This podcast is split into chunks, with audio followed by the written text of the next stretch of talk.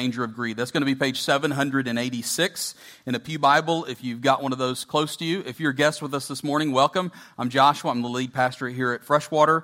Um, our mission as a church is to help people become totally committed followers of Jesus Christ. So if I haven't met you yet, um, I would love to meet you before you leave for the day.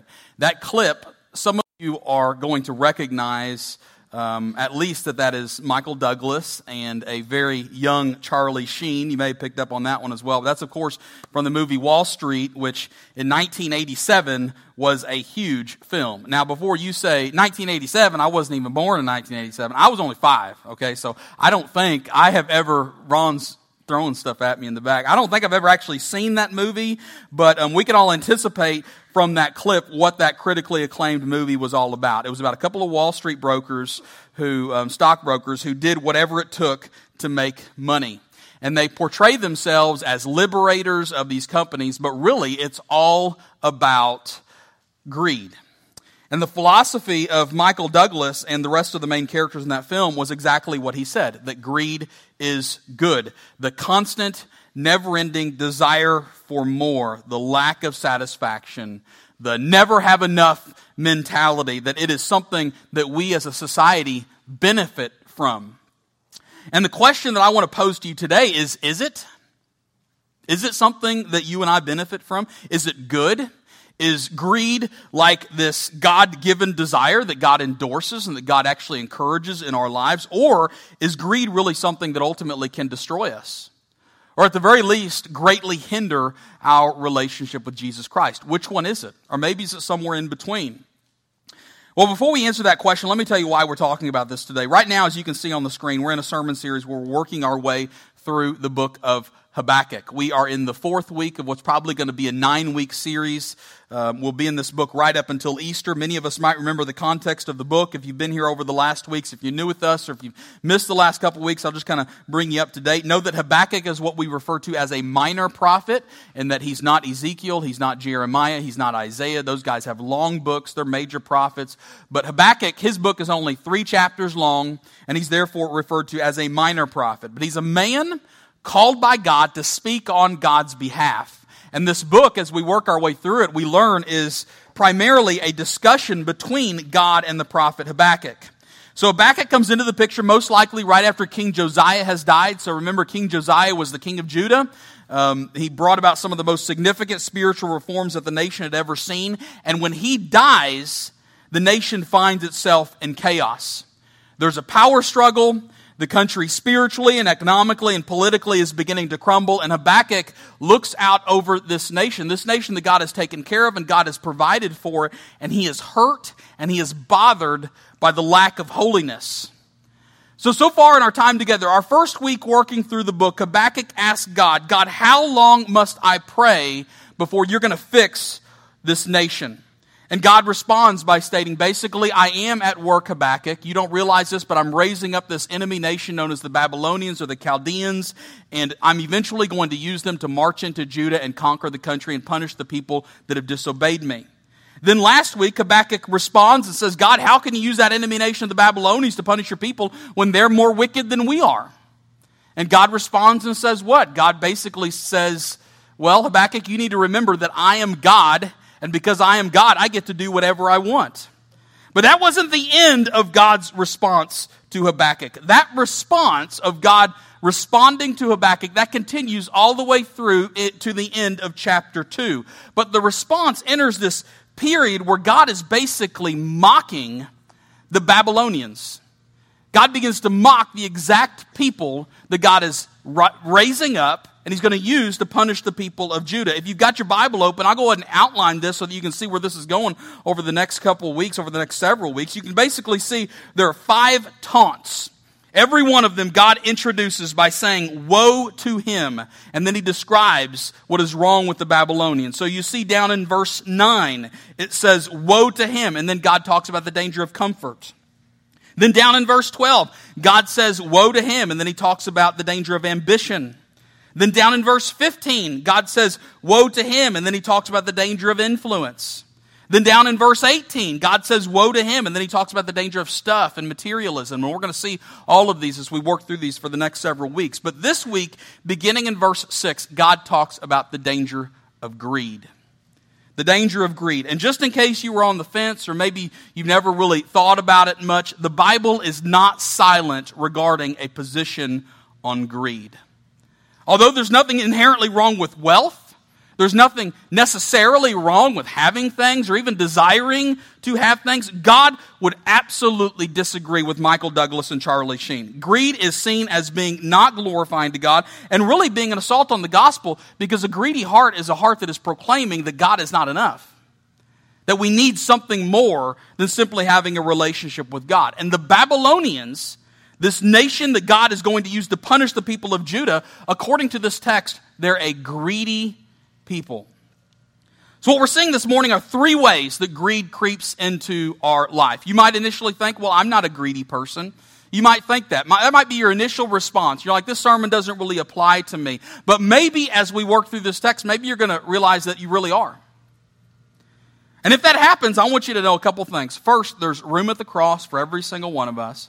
And secondly, if we will repent and vow to God, God is faithful to forgive us for our sins and help us to live a life that is free from the danger of greed. So here's the first way that greed creeps into your life. If you're doing the fill in thing and the outline in your worship guide, here's your first blank it's through coveting. It's through coveting. To see that, let's look just at that first part of verse 6. What does it say? It says, Shall not all these take up their taunt against him with scoffing and riddles for him and say, and here's your first woe to him, woe to him who heaps up what is not his own. Let's stop right there and let's think about this. Remember, God is talking to Habakkuk this is 2,600 years ago, and God is mocking the Babylonians, this enemy nation that God is very soon, in just a couple decades from when this is being uttered, going to raise this nation up and He's going to use them to punish the people of Judah. And we can see a couple things. First, that just because God is going to use this enemy nation of the Babylonians to carry out His will, that doesn't mean that He's necessarily okay with all their actions. That's not what that means at all. But we also see that, that they will be known for heaping up is what the verse says heaping up what is not their own. Heaping up, as in like piling up. Think about just an accumulation of stuff, a great deal of something.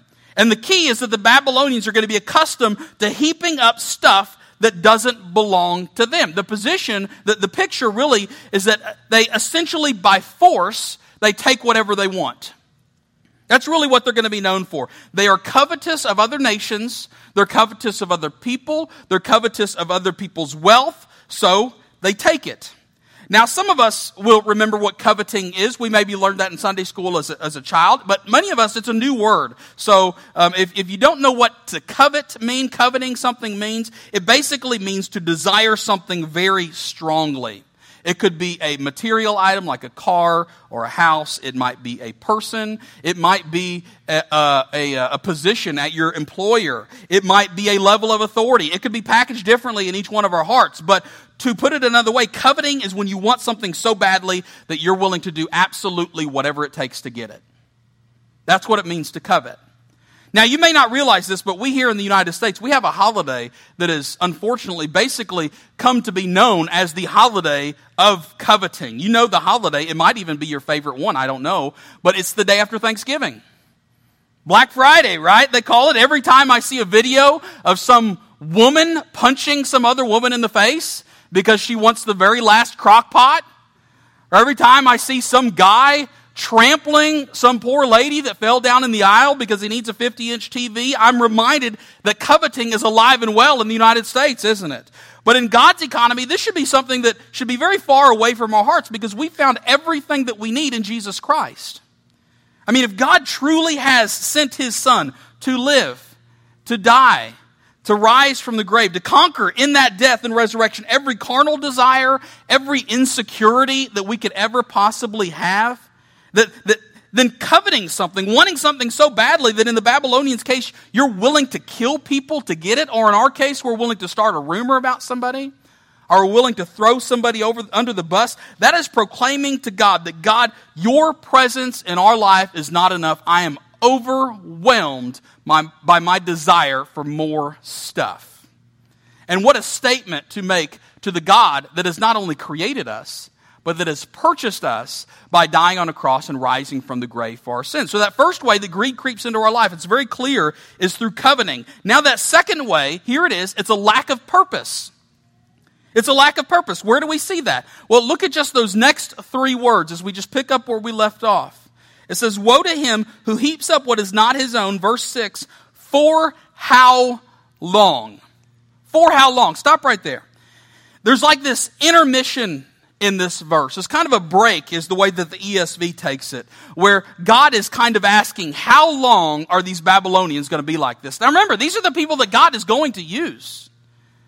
You know, this cycle for them is one that needs to end. It needs to be done away with. And the point is that the cycle is one that seems to be going on and on and on. It seems like it has no end. It seems like it's generational. It seems like the Babylonians, who God is condemning, have this unending lack of satisfaction and a lack of purpose that causes them to live a life that is not pleasing to God. And that in this specific case is causing them to be greedy, since that's what this woe is about.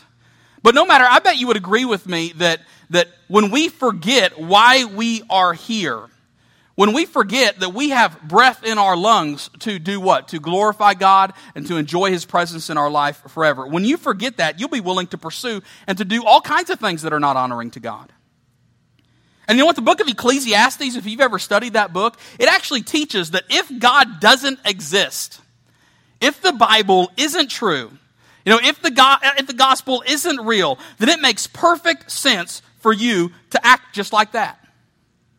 If all you have is life right now, if there's no afterlife, if there's no judgment, if there's no real purpose in life, if you are just an accident of evolution over the course of millions of years, if you're just an animal with no soul and when you die there is just nothingness, if that's really what reality is, then you have absolutely every reason to live just like the Babylonians.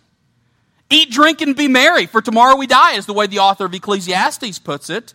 But if God does exist, and if the gospel is true, and if Christ really did rise from the grave, if we really are going to be held to account for our lives, if we really do have a purpose, is what I'm trying to say, then an unending desire for more, which is what greed is, should be the farthest thing from what characterizes the life of a follower of Christ. In Segovia, Spain, there's an ancient aqueduct that was originally built to bring clean, cold, crisp water from the mountains into that growing city. It's been built about 1900 years ago in 109 AD, and for 1800 years, so nearly 60 generations of people had been drinking from the water that was coming. Then there came a generation who decided they looked at the aqueduct and they said, This is such an amazing marvel of ancient achievement. I mean, this is such an amazing engineering feat. And it is, by the way. But they decided it's such an amazing engineering feat that it needs to be preserved for children as a museum piece so that the generations after us will still be able to come and to marvel at this aqueduct that the Romans built. So they laid their modern plumbing, they gave the ancient bricks a rest, and they took the aqueduct out of commission. And when you believe that when they took that aqueduct out of commission, it began to crumble.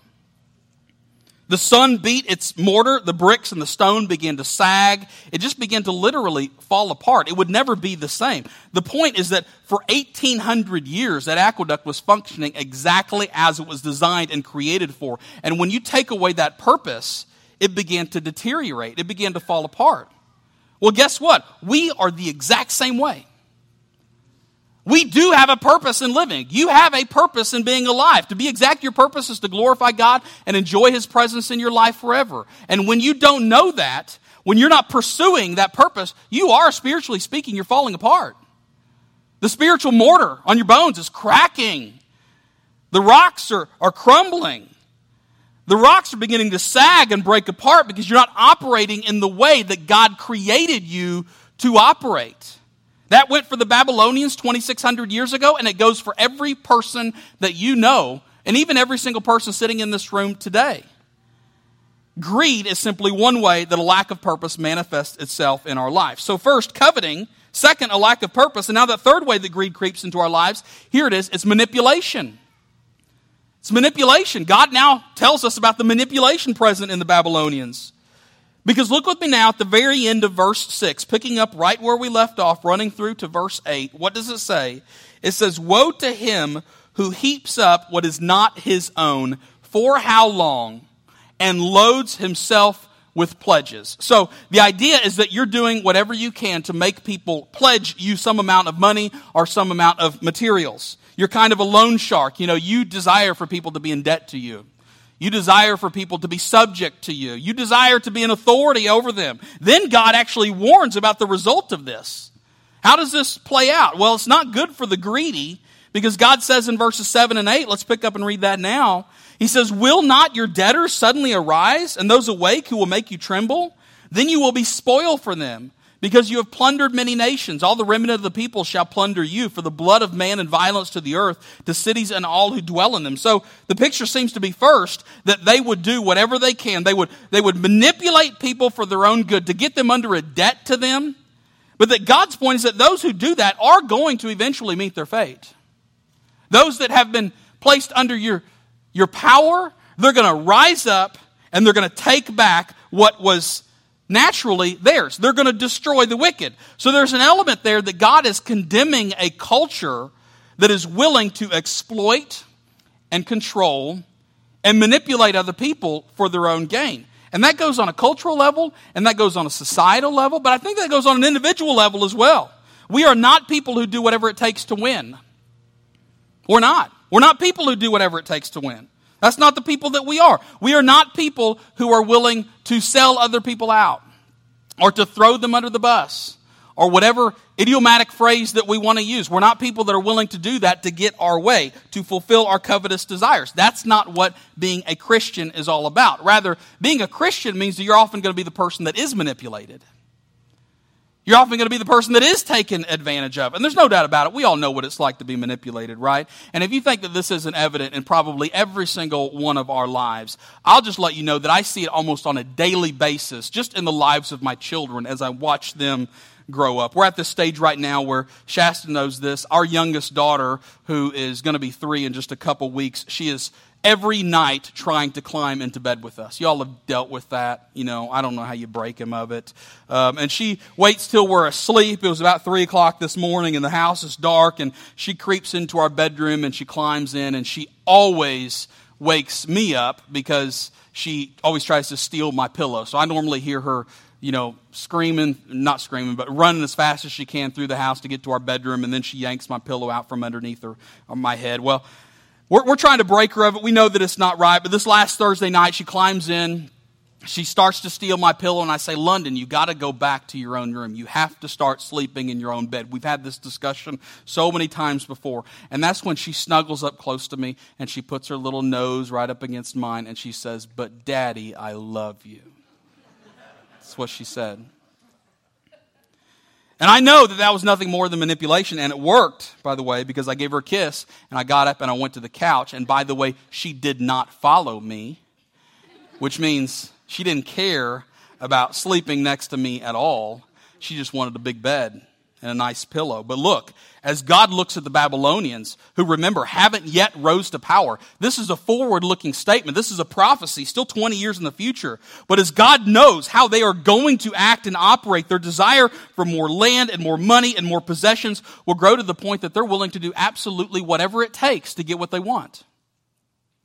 To move themselves ahead of the pack. And I hope that I don't have to tell you that a life that is following Christ you know, a life that is following Jesus is a life that values people and it values relationships more than it values, well, than it values any other tangible asset and just the accumulation of more and more stuff, everything that revolves around greed. So I want you to watch out for how a desire to manipulate others can be evidence of greed in our hearts and our life. So let's begin to, to wrap this up. Boy, I know that we've only looked at three verses this morning, and as we cover these woes, we're going to cover one woe every week. So this is the first of, of five woes total. We're going to be covering a very small amount of text each one of those weeks, but we've seen these three ways that greed creeps into your life. I challenge you to be honest with yourself and to think, you know, maybe these are present in your life. Maybe these are, maybe just in the infancy stage, but maybe they're there. Maybe you just admit that. Maybe you just say that, that they're there. They are first coveting. Second, it was a lack of purpose.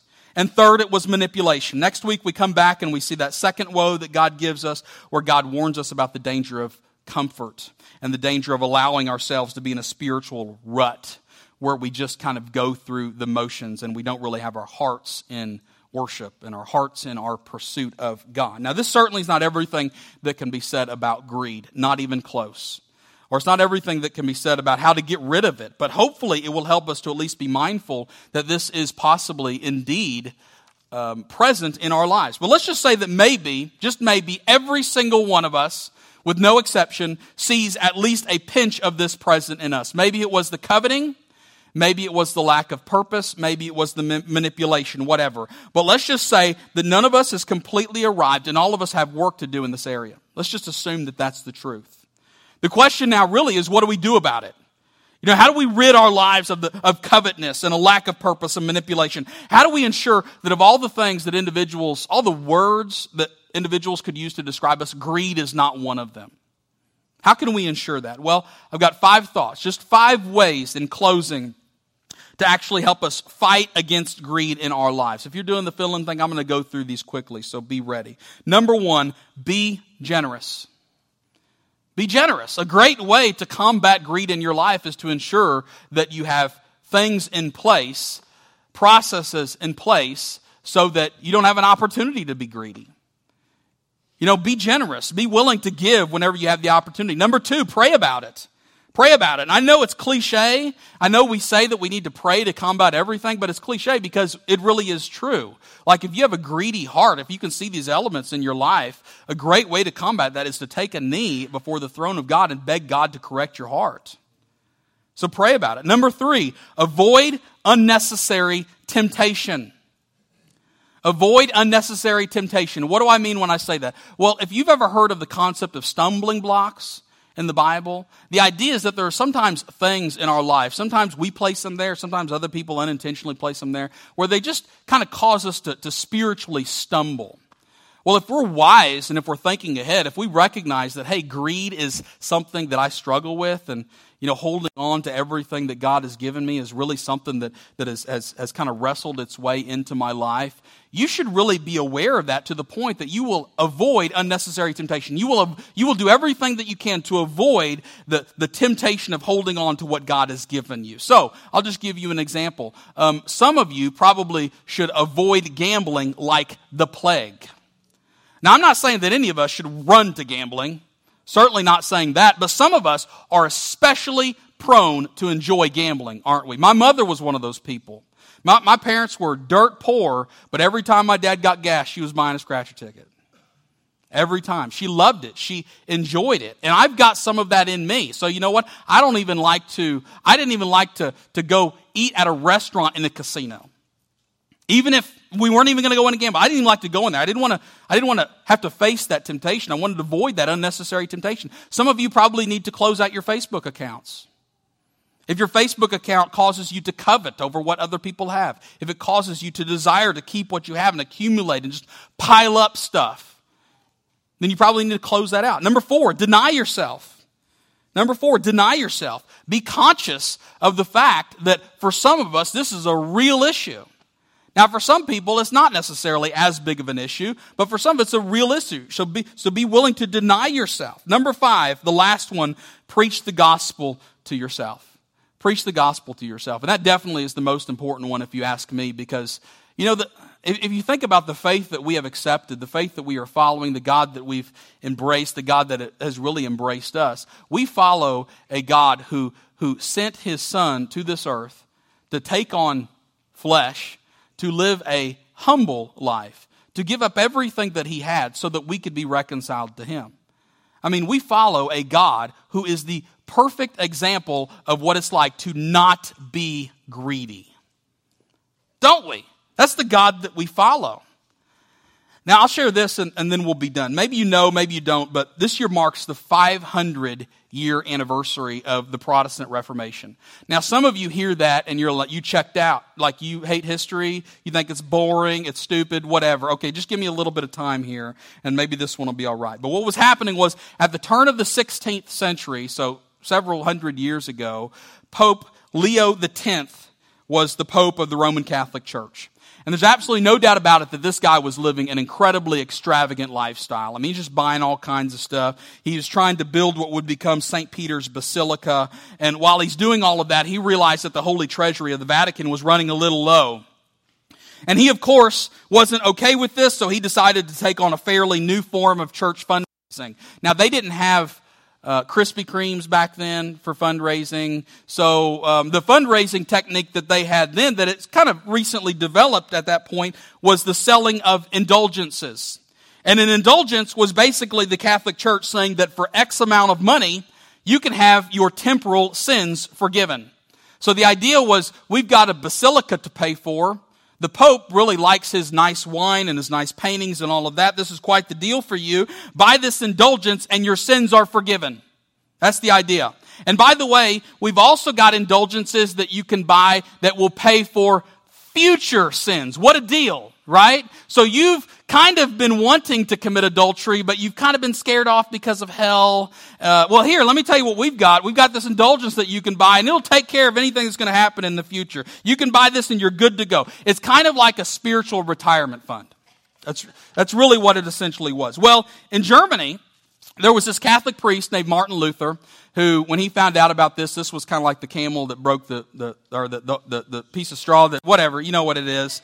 And he finally saw that the selling of indulgence as that, and he wrote what was called the 95 Thesis. He posted it to a church there in Wittenberg, Germany, and that thesis, which outlined in detail why, among other, many other things that were happening, the selling of indulgences was immoral and not of God. And that thesis sparked what we called the Protestant Reformation. Protestant meaning protester, and Reformation, meaning his goal was to reform the Catholic Church. And his goal was to reform the Catholic Church until they tried to kill him. And then he realized, well, maybe we're not going to reform it. Maybe um, we'll kind of just, you know, worship the Lord over here. And out of that came first Lutherans, and then Anabaptists, which is what we would call Mennonites today, and then later Presbyterians and Baptists and Methodists and Pentecostals and the whole swath of what Christianity looks like today. But look, in that story, you have on one hand incredible greed. Greed that led what was then seen as the church in the world to do absolutely horrible detestable things. While in the same story, you have people like Martin Luther who said, No, I will rather die than live that life. And that's what you and I have to resolve in our hearts when it comes to the constant desire for more and more and more. I would rather die. I would rather give up my life than to continue in this. Now, here's what I believe, and I hope you believe it as well. If you ask God to rid your heart of this, hear me, He will. He will get rid of it.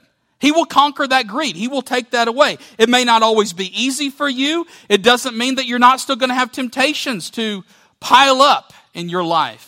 You know, to, to covet that which other people have, to forget the purpose that you have breath in your lungs. But it does mean that God will sanctify you and God will draw you along in this process to make you more and more like His Son, Jesus Christ.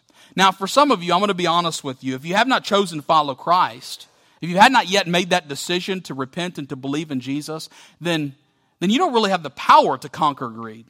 Not in the way that we've talked about it up until this point. So, we as Christians, we believe that, that, that God created the world, that initially everything seemed to be fine, didn't it? That mankind was in a perfect relationship with God, walking and talking with God in the garden, but that sin entered. And when sin entered the world and sin entered the life of mankind, that relationship with God was broken. And that as we continue reading through the Old Testament, we realize that there's really nothing that mankind could do to, to, to bring that relationship back to a point of health. Their sin couldn't be overcome. There's nothing that they could accomplish. They couldn't give enough. They couldn't work enough. They couldn't serve enough. They couldn't pray enough. They couldn't do anything of enough to, to, to really take care of their sin, to overcome that sin and that rebellion that was in their heart and in their life. So, God, 600 years after the prophet Habakkuk has, has prophesied, 600 years after this book is written, God would send his perfect and only Son, Jesus Christ, to this earth, that Jesus would die on the cross. And that when Jesus died on the cross, it's not just a hanging on the cross so that we have something to talk about something to look at. God was in that event satisfying his own wrath for your sin so that when you repent and when you believe, when you cast your faith on Jesus Christ and vow to the Lord that you want to follow Him, God takes your sin. Your sin is placed on Jesus, and Jesus died the death that you were supposed to die. Now, all of us, we really have a choice. Are we going to continue for all of eternity, for the rest of our lives, and finally find ourselves eventually at the throne of God, the judgment seat of our Creator, with nothing to, to say or nothing to do that can make up for the rebellion that we have had in our life and in our heart against Him, where we just have, have no option but to suffer His wrath for all of eternity, or we can turn to Christ and be saved. Those are really the options. So my encouragement for you is if you know you're deciding right now I'd like to follow Jesus, I'd like to turn to Christ and be saved. There are a couple ways that we respond here at Freshwater. One is going to be um, on your Connect card. So you received a worship guide when you walked in this morning, and on the, the end of that worship guide is what we call a Connect card. There's a bubble at the top that says I've chosen to follow Jesus. You can mark that bubble with that contact information and throw that Connect card in the giving baskets when they come by, and at that point um, we'll receive that and we'll contact you about what that looks like. The second way is during this next song. So we're going to stand and we're going to sing together. And as we sing, I stand in the foyer at the Connect table. And if you want to step out into the aisle and come back and talk with me, I'd love to share with you about what it looks like for you to follow Jesus. And then the third way, of course, is just on your way out. I stand at the back door. And if you just want to reach out and say, hey, Josh, I've chosen to follow Christ, I'd like to hear more about what that looks like. I'd love to share with you about that as well. This is also the time in the service when we give you an opportunity to worship the Lord through giving. Um, last week, if you weren't here, I would encourage you to go on freshwaterjc.com, and if you find recent sermons, you can pull up the um, announcement regarding everything that we've got planned for um, um, uh, the property. If you don't know, we've purchased land just over the hill from here, and God has provided that for us. And now we're in a process where we're going to be eventually building on that property. I'll give you the short story. Could be breaking ground in the summer, sometime in July, and it's possible we could be in a new building by um, Christmas, which is really exciting for us. I also really encouraged um, um, some of you to pray about. You know, I don't have any idea who gives in this church. I mean, I, I see the final giving numbers just the same as you do, but I don't know who gives. I don't know who gives what amount. I don't know any of that. And frankly, I don't want to know that.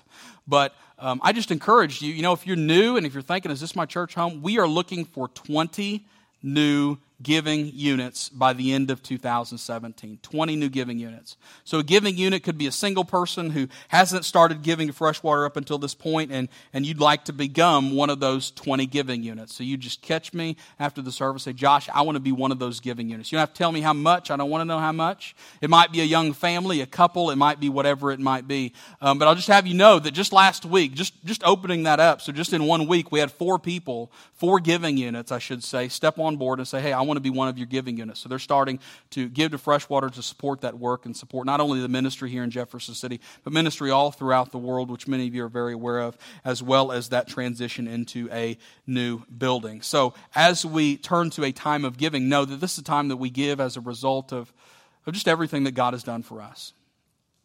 We give not out of obligation, not because, you know, God is not, not, not, out of obligation. We do it as a result of just an, an, act of worship toward God for everything that He's done for us. Four ways that we give. The first being the giving baskets when they come by. The second being the giving kiosk located in the foyer. The third being the giving box also located in the foyer. And the fourth being online at freshwaterjc.com. So I will pray for us and then we will sing and we will give to the Lord as an, as an act of worship. Heavenly Father and Lord, we're thankful, God, for all that you've done for us, and I'm thankful for the scripture that we've got to study this morning. Um, there's so much more. There's so much more that even could be drawn out of these three verses. So I am thankful, Lord, that you work in us, that you continue to work in us, that you have just sent the Holy Spirit to reveal to us what your scripture says, what it means to us. And my prayer, Lord, is that when we leave, even if even if we think about this and we think, you know, Lord, I, I don't think I'm a greedy person. I don't think that this is really present in my life. I just pray that somehow, some way, you would draw to our attention some part of our life that needs to change as a result of these three verses that we've examined. I thank you, Lord, for all that you do, all that you continue to do in our hearts and our lives. I ask all of this in Jesus' name.